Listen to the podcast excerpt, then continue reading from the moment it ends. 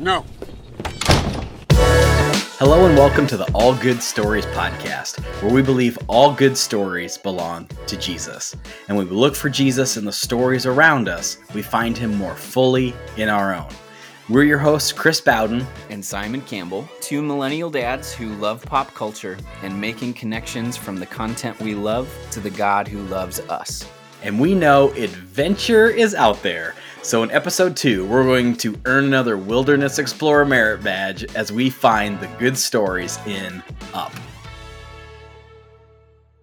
Hey, thanks for checking out All Good Stories. Before we dive into episode two, here's a quick refresh on why we're here. Uh, we're two guys who keep having hallway conversations at work about the different movies and TV shows we're watching, often nerding out around cinematic details, themes, and even stuff that reminds us about Jesus along the way. And as people who believe in follow Jesus, we want the stuff we're watching to be another opportunity to talk about him and um, we're both dads. And so, particularly, we want to be able to bring Jesus into the conversation with our kids and our families to help them see Jesus all over the place in their everyday lives. That's exactly right. And I think we also find that too often we'll see kind of this default in Christian culture to place pop culture and faith as yeah. just kind of like natural enemies to one another. And instead, we believe we can grow our perspective to see what's good in really any story we're consuming and, and maybe even deepen our faith in Jesus along the way, even when it stretches us beyond what our comfort zone may be. And to be fair, we're not saying that the makers of these movies or the shows that we talk about here had any intention of having these stories connected to Jesus in any way. Right. Right. We're just saying that when you tell a good story, there's going to be something that connects to Jesus because all good stories belong to Jesus. and there it is. That's enough prefacing for now. Thanks again for being a part of this with us, and let's jump in. So we're talking about Up, and yes! uh, wow, this is made by Pixar Animation Studios, and this is I had to double take on this, like 2009. Yeah, is when this, it was released. I don't know about you. This was the year I graduated high school. Yeah, I was a year before, but it feels like oh yeah, this is still a new movie. No, no, um, but, but, it was uh, released in 2009. Huge box office success seven hundred and thirty-five million dollars after spending about 175 million dollars to make. Yeah, that's a good profit. yeah. And also, it has acclaim as well. It won not one, but two Academy Awards for Best Animated Feature and Best Original Score. That soundtrack is it's so it is. It's like its own character in the movie, all on its own. This is a real uh, special one. I need to sneak in a quick shout out to my brother Reed and his wife Emily. This is like a core movie for them. Mm. This is like pillar of their relationship. Lots of themes, even into their wedding, in like the most tasteful way you ever could think. Right? You hear like okay. Pixar movie in a wedding theme, you're like, oh no, oh no, no. It was so good. So credit to Reed and Emily if you're listening. I hope you're listening. We're about to talk about your favorite movie of all time. So let's hope we don't ruin it.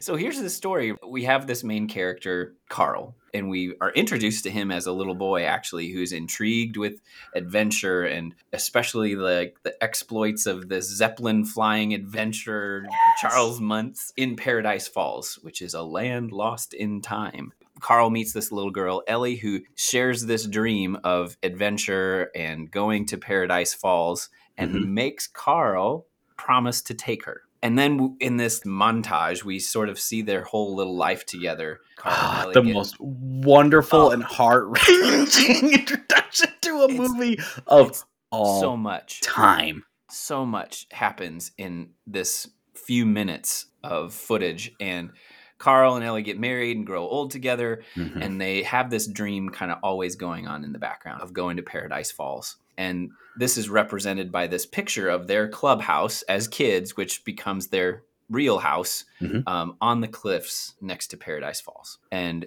at the end of the montage, we see Ellie get sick and she passes before she and Carl could complete this dream, go to Paradise Fall, do the thing. And this tragedy of unrealized dream um, hardens Carl into this cantankerous, frustrated old man who seems to just be waiting to die. and so that's where like that's where the story really kicks off, and that's yeah, where we right. see him. And like I think that it's so interesting that we have a children's movie with an old man as the central character. Right. It is not often the animation studio is like, hey, you know who'd be great for a lead in this? The 85 year old curmudgeon. Yeah. Yes, it's like this movie in Gran Torino. You know, it's like very different energies yeah. we get from leads at this age. Well, and, I, and it doesn't, I, there's a lot about this movie that I don't think fits a lot of the patterns we're accustomed to with mm-hmm. children's movies. It's bizarre in a lot of ways. But as we look at the rest of the synopsis here, kind of everything changes when Carl is forced to leave this home that has meant mm-hmm. so much to him and Ellie. And he decides to, and this is where it gets really weird, float his house to Paradise Falls using an enormous mass of balloons and then we see kind of this unique cast of characters surrounding this adventure of Carl, a boy wilderness explorer, talking dogs, giant bird named Kevin who turns out to be a, you know, mother bird and and and he even meets his this idol explorer Charles Muntz. And we w- kind of watch this adventure unfold as Carl seeks to sort of realize this dream and make it a, a reality great recap. We highly recommend go watch it on Disney Plus, which reveals our cards a little bit to say, hey, mm-hmm. Simon, is it a good story? And we're going to make the case that, yeah, this is a great story. But there's a few movie magic details for us that we just love geeking out over that we think help make it a good story. Um, one of those being this montage we mentioned at the beginning of this recap of their lives, really telling an entire life story in about 10 minutes of screen time. I don't even think it's that, is it? It's incredible. You build so much connection with the characters in such a short period of time and with no dialogue. That's the moment for me where it's like, oh, I understand how this won an Academy Award. Like, I get it. It's so good. Yeah, I love that it doesn't uh, hide from some of the realities of life in the story as well. You get them establishing their life, they're painting their house, they've got these great memories. Anyone who is married or been in a relationship probably has a lot of these phases in their own lives. It's very relatable, right? Like you move into this rundown place, you make it your own, you make it yep. work, you establish yourself, and it becomes more emotional as you go. They've yeah. even got this scene where they see babies in the sky. They've got these clouds. Start thinking um, babies, which is uh, super fun, super cute. They're setting up a nursery, and they have this turn in the story of the loss of a pregnancy in a children's movie. A very grown-up theme in here, and kind of their or even like in struggle. Poss- I, I mean, it's not clear hundred percent, but it's almost like having children is never going to be a thing for them you know right. what I mean? Like, right. There's this heavy the... theme here. Yeah. Whether it's a loss of pregnancy, whether uh, it's an inability to get pregnant, we don't really know. But yeah. um, you're dealing with a really mature theme that gives this mm-hmm. depth to their relationship that is still very accessible for like a family audience. Like, it's not going to be a weird moment for families, right? but there is, happening. You, you know, something's off, something's wrong. There's one little moment in that montage that is going to stick in my head is when Ellie has received the news. They've come home from the doctor and you find her sitting in the backyard in a chair with her head kind of held up in like you can see the sadness and the loss on her face but mm-hmm. her chin is up. She's letting the breeze watch oh, like she's not defeated. She's not there's something so strong and powerful about her yeah, in that moment too. like this resilience and hope that persists unspoken even amidst this grief and that's when the the dream is reintroduced to you know go to paradise falls. Carl reintroduces this dream but that moment of her in the chair i can think through certain times in my life where i'm like i know what she's feeling right there. It's a very good empathetic moment for us as an audience. And then i love as we go on like they are trying to get towards this goal, this dream, and real life just keeps happening. Like yeah. the car breaks down, and we got a tree falls on their house, and they got to repair their house. There's all these very practical, yeah. real things that ultimately get in the way of this goal. None of which are bad. No one's to blame that this dream doesn't happen. I think the same is true, like in relationships with friends, marriages, family. There are unrealized dreams and hopes and promises that ultimately aren't the fault of anybody. Real life happens and can get in the way. Yeah, and then that montage finishes with this grief of him navigating the loss of Ellie and all that stuff. And then you have this really poignant moment in the very beginning of the film. And then mm-hmm. we transition to him waking up in this muted world as a grumpy old man, hardened by this tragedy, cracking his back and riding a chairlift. down the down the stairs. Because you do. You you come out of this montage literally in a church. He's alone. Your heart is broken as an audience and has this seamless transition to his front steps, which is so smooth. And you're right. How do we possibly go forward from here? Like I'm emotionally exhausted. Oh, I know. Comedic chairlift. it's, it's that rattle as it just moves down and it kind of stops he has to hit it and then it keeps going right and it's the, the pacing of that is so good that they take 30 seconds for him to just get down the stairs yeah. no i love the head wiggle as he's coming down in the chair like just the slight vibration a little like a bobblehead like, thanks yeah, to yeah, the thing yeah. yeah it's so good I think there's a couple other little, you know, movie magic details in here that as I watched through it again, just kind of stopped me in my tracks like, whoa, that is such a cool, like everywhere in Carl and Ellie's house, everything that's Carl's is square. Which is what his whole fa- like his face yeah. is. Yeah, literally his, as like a character shape is a boxy he's person. a square. He's yeah. a square. And so like his bedside lamp is a square. The clock, his glasses frames, the frames, oh, any frame, so any frame good. in the house that holds a picture of Carl is square. Any frame in the house that holds a picture of Ellie is round and kind of oval. And so, like her that lamp, so her cool. chair, it's all like you have these hard edges and this rounded. And so you get this sense of complementing, completing, balancing each other. And so, like, you get mm-hmm. this sense of loss already that, like, there is this huge part He's missing, missing this other half, yes. the person who rounds out his edges, so to yeah. speak. That is so, and because I mean, you get that even at the beginning of the movie. You get introduced to Carl, who has this sense of adventure, but is ultimately you catch on like a pretty shy kid. He is not a talker, right? He doesn't yeah. say a word unless he's by himself. And when he meets Ellie, he just shakes his head no. Yeah. And yes, she's so know, boisterous sure. and all that stuff. Oh, Even oh, the wedding, like you have place. his side of the family that's super quiet, and then like there's guns and like woo woo. Yeah, know, yeah, they're all partying on the other side, side already. Yeah, the contrast there is, is is great, but you get this hint that she's the one who really makes Carl face his fears and be brave and adventurous from the beginning. Like he doesn't really seem like a risk taker, even though he has this heart of adventure in him. And in the house that ultimately comes there was right, like they're going after this balloon, hint, hint, that he's got um, in the attic and she forces him to walk out on this plank to go get it. She's like, "Yeah, go get it." And he's like, "Okay, I guess I'll go." And then falls through and breaks his arm. Right? but he takes on that risk because she encourages him to and motivates him. I mean, both in that present moment, it seems throughout their lives, and then also like, interestingly enough, even after her passing, acts as a motivating force for him. Oh, it's so good. You mentioned this too, but it, what I thought was really cool is when you're introduced to Carl in his current state, like the house is worn, the colors are muted, it's lost its life and luster. Great symbolism there to Carl's own life. And then you have Russell show up on the front porch in this bright, obnoxiously mm. vibrant, like yeah. Boy Scout uniform. This wilderness explorer who's like yeah. full of life, right? Like even in like a color palette, he just pops on that front porch. And then ultimately, you get that same kind of thing change when the balloons arrive for this great reveal out of this house. Really, kind of mm-hmm. one of the mm-hmm. coolest moments of the movie. it's like, oh, life has kind of returned to him in this yeah. story. It's Color like has returned. Scope that goes through. Yeah. Oh man, we could like sit all day in that moment when that house drifts by that girl's bedroom window and that mm-hmm. kaleidoscope of colors that drift. Oh, that's what dreams are made of. Shots yeah. like that. It's so so cool.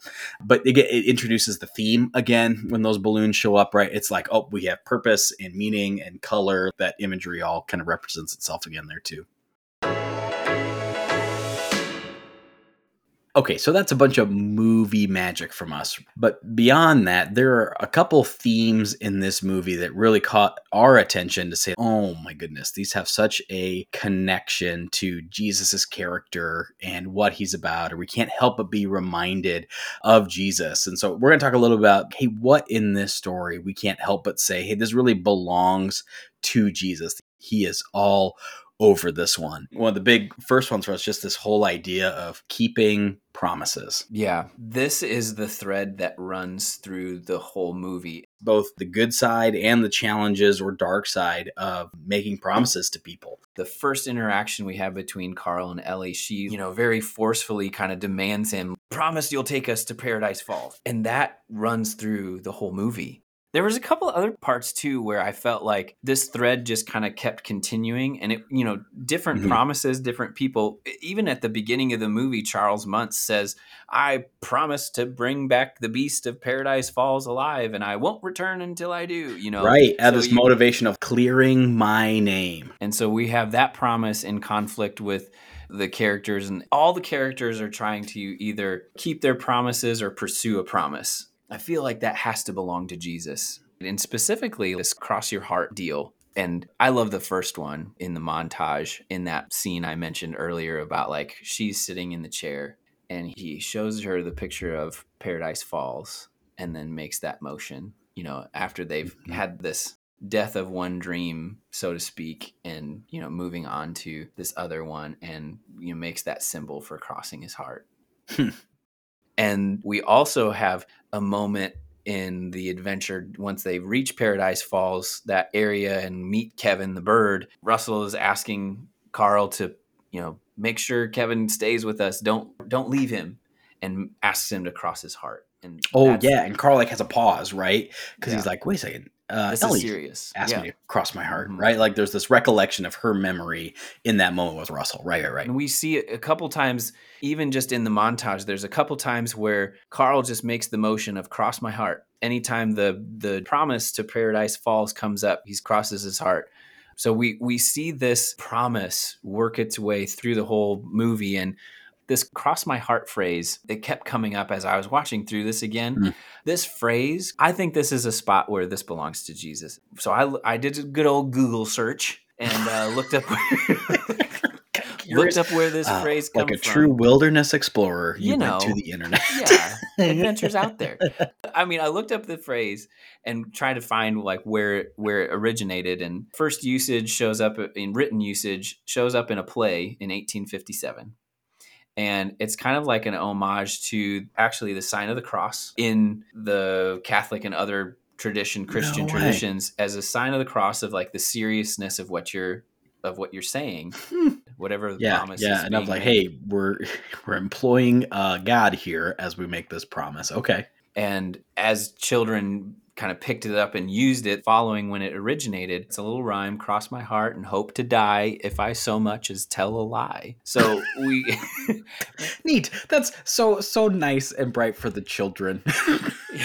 but I think it's a way for us to show the seriousness of the promises and that's something that belongs to Jesus without us really even noticing because the seriousness of that promise is sealed in this built-in phrase of cross my heart and hope to die. The reality of that is is huge for me and as we see in a story that we're craving for promises to be kept. We're mm. craving for someone who will keep their promises. As the hero, we're rooting for Carl to keep his promises here. And this is hmm. something where I feel like this belongs to Jesus because Jesus is the only one who keeps all of his promises.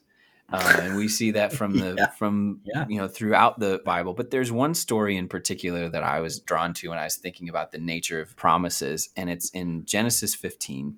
It's when Abraham is just kind of beginning his journey with God. Mm-hmm. He's received a promise from God that God will give him children so mm-hmm. he'll have offspring. He, he's promised him a land that he would make his name great, and that this nation that God would make out of him, this people group, would be a blessing to all people. Yeah. So these are these are the promises that God has made. But when I look at this story and I think about it in context, Abraham has very little context for God at this point. He's been obedient to him. He has this promise, but he's like, "How can I know?" And so mm-hmm. God's answer to this is sort of like an ancient cross my heart, hope to die situation. If you go back and if you go and read this story, it's kind of weird. So there's Are you about to hit me with like Old Testament I, imagery I here? Okay. I All right. Buckle up.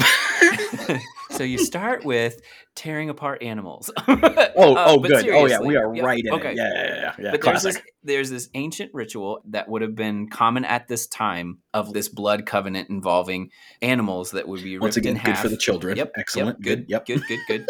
Animals ripped in half, and the pieces would be, you know, aligned in this aisle in between them.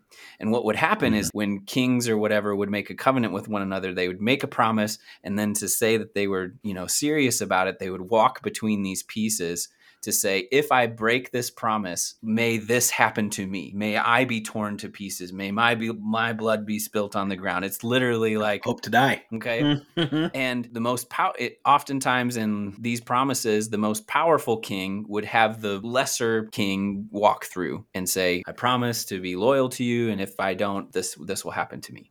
But what's interesting in this story with Abraham is God tells Abraham, "Okay, go get these animals." Abraham knows right away what to do, takes the pieces, and it's not Abraham that goes through. It's the symbols representing God's presence. They go through the pieces and God is literally saying, Cross my heart, hope to die. And even if you don't keep your promises, I will. And that's what we see in Jesus. We see mm-hmm. Abraham and his offspring and everybody that comes after him never keep their promises, never hold up to what they say. Does not go well for the descendants of Abraham in promise keeping mode. That's right. And what do we see? We see him on the cross paying the penalty for all of the broken promises of all of mm-hmm. these people. And so when I think of the movie Up, and I think about a character in a story that's craving for a promise kept. Mm. This is where I see, and even that phrase, cross my heart, hope to die. We are wanting somebody who will keep their promise no matter what the consequences are. And we see that fulfilled in the Mhm. person of Jesus. Another uh, big theme in the movie is adventure is out there. Literally a quote of the movie. And really, this idea of there's adventure out there in life, even you could say after death, even in Mhm. grief. This idea of only when you stand to lose everything are you placed in a position where you actually gain what you're meant to be doing or find a new reason and a new purpose. Yeah. I can't help but think of Matthew 10 39. You know, whoever finds their life will lose it, and whoever loses their life for my sake will find it. Right. Yeah. So we, a little bit of like contextual key there of, okay, we're talking about Jesus in Matthew. Great. But this whole idea carries through of Carl has to be faced with losing what is most precious to him in order to step into where he ultimately needs to go to grow and develop Yeah. as a person. I think that's so right because there's two moments where we kind of see that in those who seek to to save their life will lose it and those who lose their life for my sake will find it. That verse rings true I think in two parts in the movie. We see at the beginning when Carl is, you know, being threatened with losing his home Mhm. and going into a Shady Oaks retirement home. Perfect. Perfect great. This great. great. Yep. And that's what finally gives him the push like, okay, he's going to go and live out this promise. And then the second moment is after that conflict where the house was burnt, you know, burned and he he does take the house to Paradise Falls. He sits down, he sits in his chair and it's just not right. It's not settled. And so It's not what you thought of. You got everything you wanted. and all of the precious things that he was trying to preserve throughout this adventure, Mhm. he pushes right out the door to lighten the load, to literally cast off his burdens so Yep. that he can pursue the life that that God has called in this adventure. You know, like that's that's what I see. We have to do that in our own lives. We're holding on to things that are keeping us from pursuing the adventure that's out there, the, the adventure God has called us to. Yeah, and you see it in such a visually dynamic way. You're like literally pushing things out of the house, and what I like is like that acceptance from Carl on the other side of not only has he pushed himself out of the house, but when he takes off in that house again, he's thrown on Russell's sash. Right, Yeah. he's got the merit badge sash on across his chest. I'm like, oh, mm-hmm. he's in now. He's in the club, right? I like he's it's part over. of the wilderness. I bet it's over his heart too. I bet that spot is over his heart too. I bet if I go back and watch that, I bet it's right there. I, Oh, again, I just want to go boo, boo. but So what's I'll, your, I'll give it to you. That's so great. what's the what's the deep freeze then in your life then? That's because that's the last thing. That's the last thing that goes out, and it's like all Oh my sudden, gosh, it's like that stereotypical study guide question of when you watch the movie up, what's the what's the chest What's freezer that's freeze, keeping your house weighed down? what do you need to let go of to embrace your life with Jesus? The last thing I think that really belongs to Jesus in here, we have an opportunity to kind of watch a character deal with some really big things and go through the this grief and loss and this adventure that he's carried away on kind of forces the issue. He forces him to deal with these things that he kind of has chosen not to. Yeah, Um, and there's great symbolism in here where his relationship to the house and to Ellie here are really one and the same. Ellie is no longer with us in this story, and yet we get a representation of her really through Carl's attachment to the house. We literally have him talking to the house when he's talking to Ellie. He'll go like, "What do I do now, Ellie?" And he's looking at his house or he's in the house and looking around. And we even get Russell who starts to play that game. Like he catches on and says like, Yep. Ellie said I could keep the bird. And he's like, "What? No, she didn't." She, he gets caught He's in his own mental I- game for I, a moment. I told him no. Like a parent back and forth arguing. Yeah. Yeah. But again, you see like he's caught in that thing, and I think to your point, you literally see the stages of grief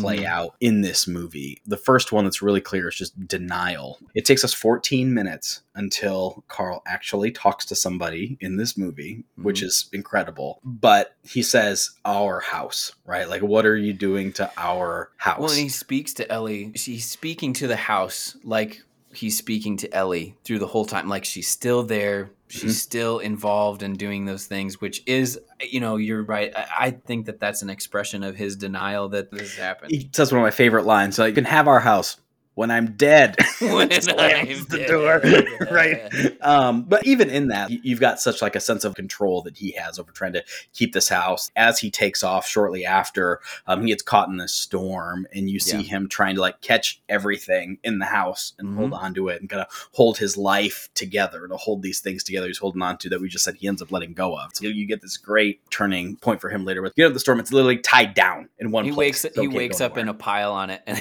and Yeah. Like, It's "I thought you were dead." And then you have the next stage, you see anger, right? His frustration just with every other person throughout. Mhm. At no point is he pleased with anyone. And you see that chaos just gets added and added. You've got Russell. Okay, chaos has arrived. You've got this kid. And then you have Kevin. like, again, one of my favorite movie moments in this is him going, shoo, shoo, shoo, go away. And Kevin just Yes. goes, Just imitates him back, right? Like more chaos, more frustration. And then you have Doug the talking dog on top of all of that. He's just the frustration and the anger and trying to like get all through that. It's like, okay, we obviously have stage two of you trying to work through your grief here. Just like this is not at all what I planned. This is not supposed to go. It's just like drudgery of Yeah. frustration for him. tangent time the reason that the talking dogs work here's my here's my theory it's the poor sentence structure and the See Spot Run kind of thing like i want that ball uh, yes throw that ball to me and the second reason why it works is because you have the alpha beta you know seniority structure of the dogs Yes. yes. and that's what their names are. And Epsilon is the chef. Those are the two things. It gives enough that you're like, oh yeah, they're dogs. Yeah. and it really, I mean, like, to, not to, you know, prolong the point, but you see bargaining in here. He's sneaking his way around kind of what he knows is probably the core issue of if I'm really going to see this thing through with this bird, it's, Yeah. it's going to come at a cost. But he's lying, sneaking, Yeah. trying Can to hold I- on. He's bargaining his way through this. Right, Yes, Can right. I do both? and and then ultimately you have the depression that we've already hit on where he's at the cliffside the house is crashed russell's gone he finally gets everything he wanted but at the expense of this other relationship that Yeah. he's built and is faced with a choice and for me it's the acceptance side of this that I think is just really beautiful. It's just after Charles Muntz meets his demise here in the Yeah. movie, and he looks back, and the house has drifted off the blimp. It's like slipping beneath the clouds. drifting away. And wouldn't you know it, kind of this Mm. heavenly imagery of slipping into the clouds. And he literally says it's just a house. And that's the first time he doesn't talk about it like it's Ellie. Yeah, he's made the separation. So acceptance comes in at the end here. And, and I think it's great. You see this great contrast of Carl's development, as flawed as it is, right? It's very human. and It's, it's great in that way. But then you see it compared to, say, the Charles Muntz character, the other Mhm. old guy in the script. You get these two Yep. literally diverging, opposing forces Yep. um, where you've got Carl who's just getting forced to change and kind of face some different priorities. And then you have Charles Muntz who has stayed stuck, really kind of this anger, vindictive. I'm going to prove my, I have made a promise to myself that Mhm. I've got to clear my name Yep. and you really kind of see the the all the issues that come out of that really like suggested like he has killed many an adventurer for the sake of getting this This bird promise. You see both of these men with sort of unfulfilled promises. Carl kind of failed in in keeping his promise to Ellie to get her down there, Mhm. and Charles has failed in bringing this bird back and restoring his reputation. But the Mhm. difference between these two men, one makes them the hero, one makes them the the villain, is that Carl navigates this grief and this loss of whatever, and Mhm. and moves on to a new adventure, and Charles hasn't. Yeah, know? you get the uh, adventure book of Carl, and then you have the chaos board in the dark conspiracy board of Oh, Charles, good. right? Yeah. It's like you get these two very different, like these are paper products. Have two very different conclusions for us here, um, and, and ultimately they're they're both faced with a choice at the end. It's Kevin or the house, or Yeah. Russell in the house for Carl, and he makes really the right choice. And then you have Charles, who's just so blindly driven Yep. by this drive that he jumps out of that window after them, and it's like you've been blinded by it, and it's over. You've Wow. met your Yeah. end, you know. Yeah. And so it's a cool picture of this different type of processing or lack of processing grief Mm-hmm. that I think is just all over this. Because ultimately, a life with Jesus is not a life without grief. A life of Jesus is not a life without pain and loss. And we need to know how to navigate that personally, but then also know how to navigate that with other people. And we need tools and help and support to navigate these things. And then knowing like there are triggers of these things that we go. There's so many times where Carl is hit by something in the movie that reminds him of Mhm. Ellie that causes these little bouts of extra frustration or anger or protection that Yeah. we have to be ready for in our own lives. And I think Jesus is just in the middle of all that in all of these stages. There's opportunities to grow in both our, our need and comfort of while not dismissing the reality of what we have to process through when we lose someone or something Yep. really, really important to us. whatever lost dream or vision that we have for our lives that we that we're grieving we when we follow Jesus we know that there is always a greater adventure that we're called to that we can claim that we can lay hold of. Mhm. and when we lose we can't really ever lose the thing that's most important. And and whatever we suffer whatever we go through whatever we have to grieve none of that's going to be wasted or or take away from the ultimate you know the ultimate adventure that we're pursuing. That's so true. I see it and you point it out so so perfectly there's a moment that I feel like totally belongs to Jesus. There's this line when Russell is reflecting on this kind of lost relationship with his dad and this flimsy promise that he's kind of holding to, clinging to, desiring that, oh, yeah, his dad will come to the, you know, wilderness explorer thing and he'll come and pin this badge on me. Then we'll sit on the curb and eat ice cream and watch the cars go by. Like, I, he says, I know it sounds boring, but honestly, it's just the boring stuff that I miss the most. Yeah, I Um, remember the most. that he remembers the most. Yeah, that's right. And I think that that's a place that I think belongs to Jesus because the promise of presence is so important there. And I think when we look at our human longings, if we want somebody who is there with us, that cares about us, that knows us, that wants to do the boring, mundane life stuff with us, we have a person in Jesus who didn't leave himself removed from us in his in his place in heaven but came down to do the boring stuff we see him walking with his disciples we see him Yeah, eating at a in different time and places. place when he chose to be around with no air conditioning, right? yeah, you couldn't have picked like 2000 when the He's internet came on, man. You know, like yeah, He's a carpenter's son. You know that there was a lot of just like normal projects that he was doing and helping With with, splinters being and all. Yes, yeah. he didn't want to miss out on the Yep. normal thing. And so I think we see that desire represented in the character of Russell, this desire for just presence, even if it isn't Mhm. just in the mundane. And that belongs to Jesus because we have a God who does that for us. Yeah.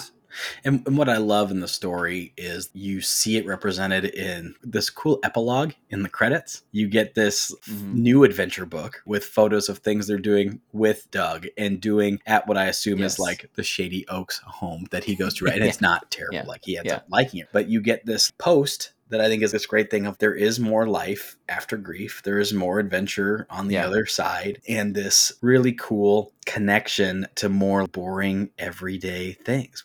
Like you get some really cool closure in that story and what could be Mhm. like throwaway epilogue credits that oh, the story doesn't end. The story continues, which is so Yeah. cool. And we see the whole kind of the end of the movie is wrapped up with the image of the dream fulfilled. We saw the house disappear into the clouds, but at the end, as a sign of completion of this promise and the promise is fulfilled, we see the house sitting on the cliff next to the falls. And that's the last shot Yep. in the movie. That's a symbol for us that Yeah. promises have been kept. Yeah. So those are some themes where we just see Jesus all over the movie Up. And that's fun to talk about. Great to make those connections to Jesus, but okay. So what? so what? Who cares? You know what? What? What's that actually mean for us practically? Yeah. And I think that there's opportunities to bring up real things in a practical way. I think for a children's movie to have such a unique representation of the path of grief for somebody and Mhm. even being able to recognize the emotions that are going on, we can connect that to real people's lives that we know that are going through grief. We can use that as an opportunity to say, "Hey, aren't you are you noticing how Carl is feeling right now? Have we seen that in whoever we know who's lost someone? They might have felt like that at Yeah. some point." I think that that's an opportunity for us to kind of, you know, help walk through those stages of Mhm. grief with somebody and recognize that Jesus is present in that whole thing and gives that us an opportunity to move forward in that process. Yeah. And I picture even a little bit more of the direct connections too of someday my daughter is going to watch Up and she's Mhm. going to have grief, loss, you know, whether it's big and dramatic or it's very simple of a lost toy or, Mhm. um, you know, a friend moves or something like that. And there, there's some sort of relatability or connection that's relevant to her own life going like, hey, do you remember when in Up, Carl experienced loss. And it sounds kind of funny as you say it out loud but i think these are like opportunities for conversation or at least familiarity right of some of these themes and feelings um, Yeah. that i remember when i was a kid were not represented in a lot of media right? It was a lot of action adventure be brave go out get it conquer the Mhm. world you know kind of thing which fine those stories are great but to have something where there's some sort of empathy or relatability or familiarity in mm-hmm. a story where like I just I just get really excited going I've got some foundation or reference somewhere where like there's just opportunities even if it's as we're watching it and she's making connections to things is pretty fun to dream and Yeah. think about. I think the second thing that it gives us an opportunity to talk about is the thread that goes through this whole thing of promises. The importance of keeping promises, the hunger we have for somebody who will keep their promises. And I think that from that standpoint, we have a direct connection to talk about how God always keeps his promises. We can count on what he says and that he died for us to keep his promises to Mhm. us.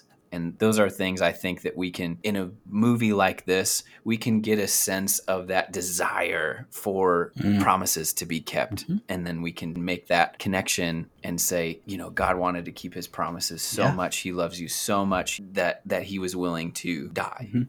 on the And- cross for you. And understanding culture, like the value and impact of when you make a promise to someone. It's this reminder, both from God, of like the integrity behind a promise. You make it with the intent to keep it. No one makes a promise with the intent of not keeping it to start. It all starts with good intentions. But for us, even saying when you make a promise to someone that carries weight, no matter who it is, Mhm. um, and and you see it reflected in this movie. Like you see the impact of promises, both realized and unrealized, and their consequences, good or bad. And so it's just another moment to talk about. Yeah, promises matter. And so Yeah. when you make a promise, uh, just know what people expect and what does integrity with that look like, and are you willing to go as far as Yeah. it takes to uphold a promise, or are you rushing into one for a different reason? You know. I think it's in Matthew 5 or 6 somewhere. Let your yes be yes and your no be no, right? Oh. You know, that, that's the that's what just popped in. Yeah, yeah, no, well said. No, that's right. And I I think the last one is we have a savior who wants to do the boring stuff with Yeah. us.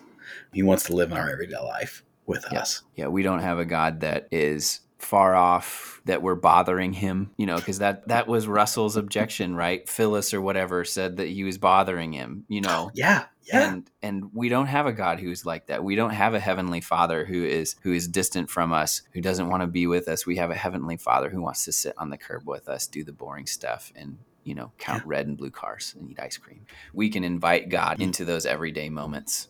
And, you know, so often we think that life with Jesus has to be Everest moment after Everest moment after Everest Mhm. moment sometimes of like Mhm. I had this great worship experience and then I was really close to Jesus and then I you know Yeah. had this great Bible study and like sometimes the beauty of a relationship with Jesus more often than not is in the mundane every day one of the reasons why we're doing this podcast is okay Yeah. how can we see Jesus in the everyday stories of our lives because he's out there he's in it he's in all of it right Yep. and when we build a muscle to see him in the boring, in Mhm. the everyday, and seeing why what we do and how we live and how we behave matters to that relationship and how we connect with him because he meets us in it, it just, ah, that's the whole deal. I want to Yeah. live in a world where Jesus meets me when I make my pot of coffee in the morning. I want to be in a world where Jesus meets me as I make breakfast and try to wake up when I'm really tired and like skip my workout and feel guilty about it. You know, mm-hmm. God's still with me in that and He gets it.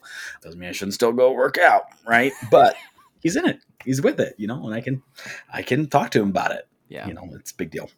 I think the reason that we've had this conversation about, this movie, why it matters to give a story like Up to Jesus, is because ultimately, when we see a, a story that is craving to have these promises kept, we can see how this story points to Jesus, the one who always keeps his promises. Because the reality is, Jesus is the one who keeps all of the promises, even in this movie. Charles Muntz has this desire and makes this promise to restore his reputation.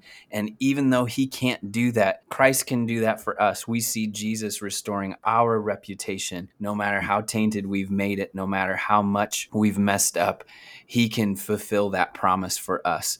We see this desire for this fulfilled promise for Russell that his dad would be with him and be this presence to do the boring things.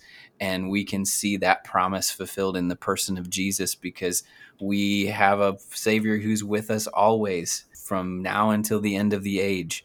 We have this promise that Carl makes to not leave Kevin behind, to not leave or forsake you. And we see this promise fulfilled in the person of Jesus, who says that I will never leave you. We have this ultimate promise in the movie of Up that Carl makes to Ellie to take her to paradise, to Paradise Falls, to Oh, a land on. lost in time. Oh, come on.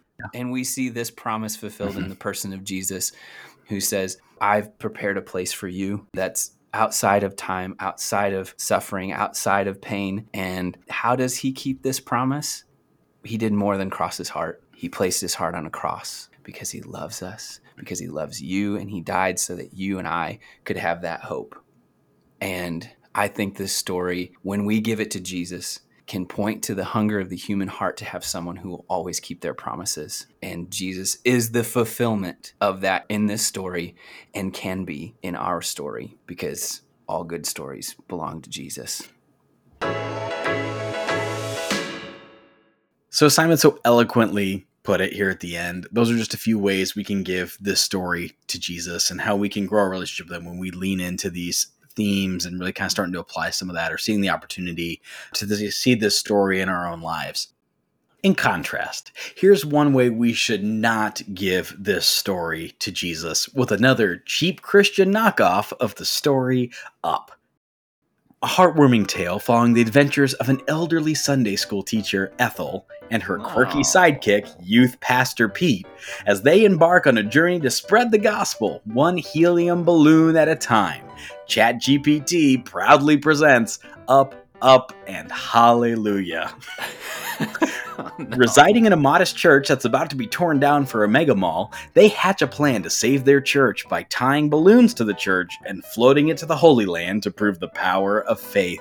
As they soar through the skies, Ethel starts preaching to the birds and clouds, while. Pastor Pete attempts to parachute down to spread the gospel to unsuspecting skydivers. Never actually making it to the Holy Land, they crash land back where they started. The Mega Mall developers are so moved by their dedication that they decide to build around the church instead. that is so bad.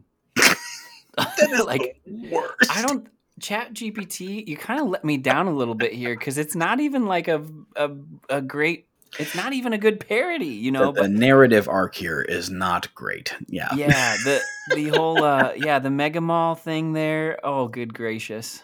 yeah, just just build around it. We But just here's start. the thing: I do think that that it's so bad that I could foresee that actually being in a curriculum somewhere.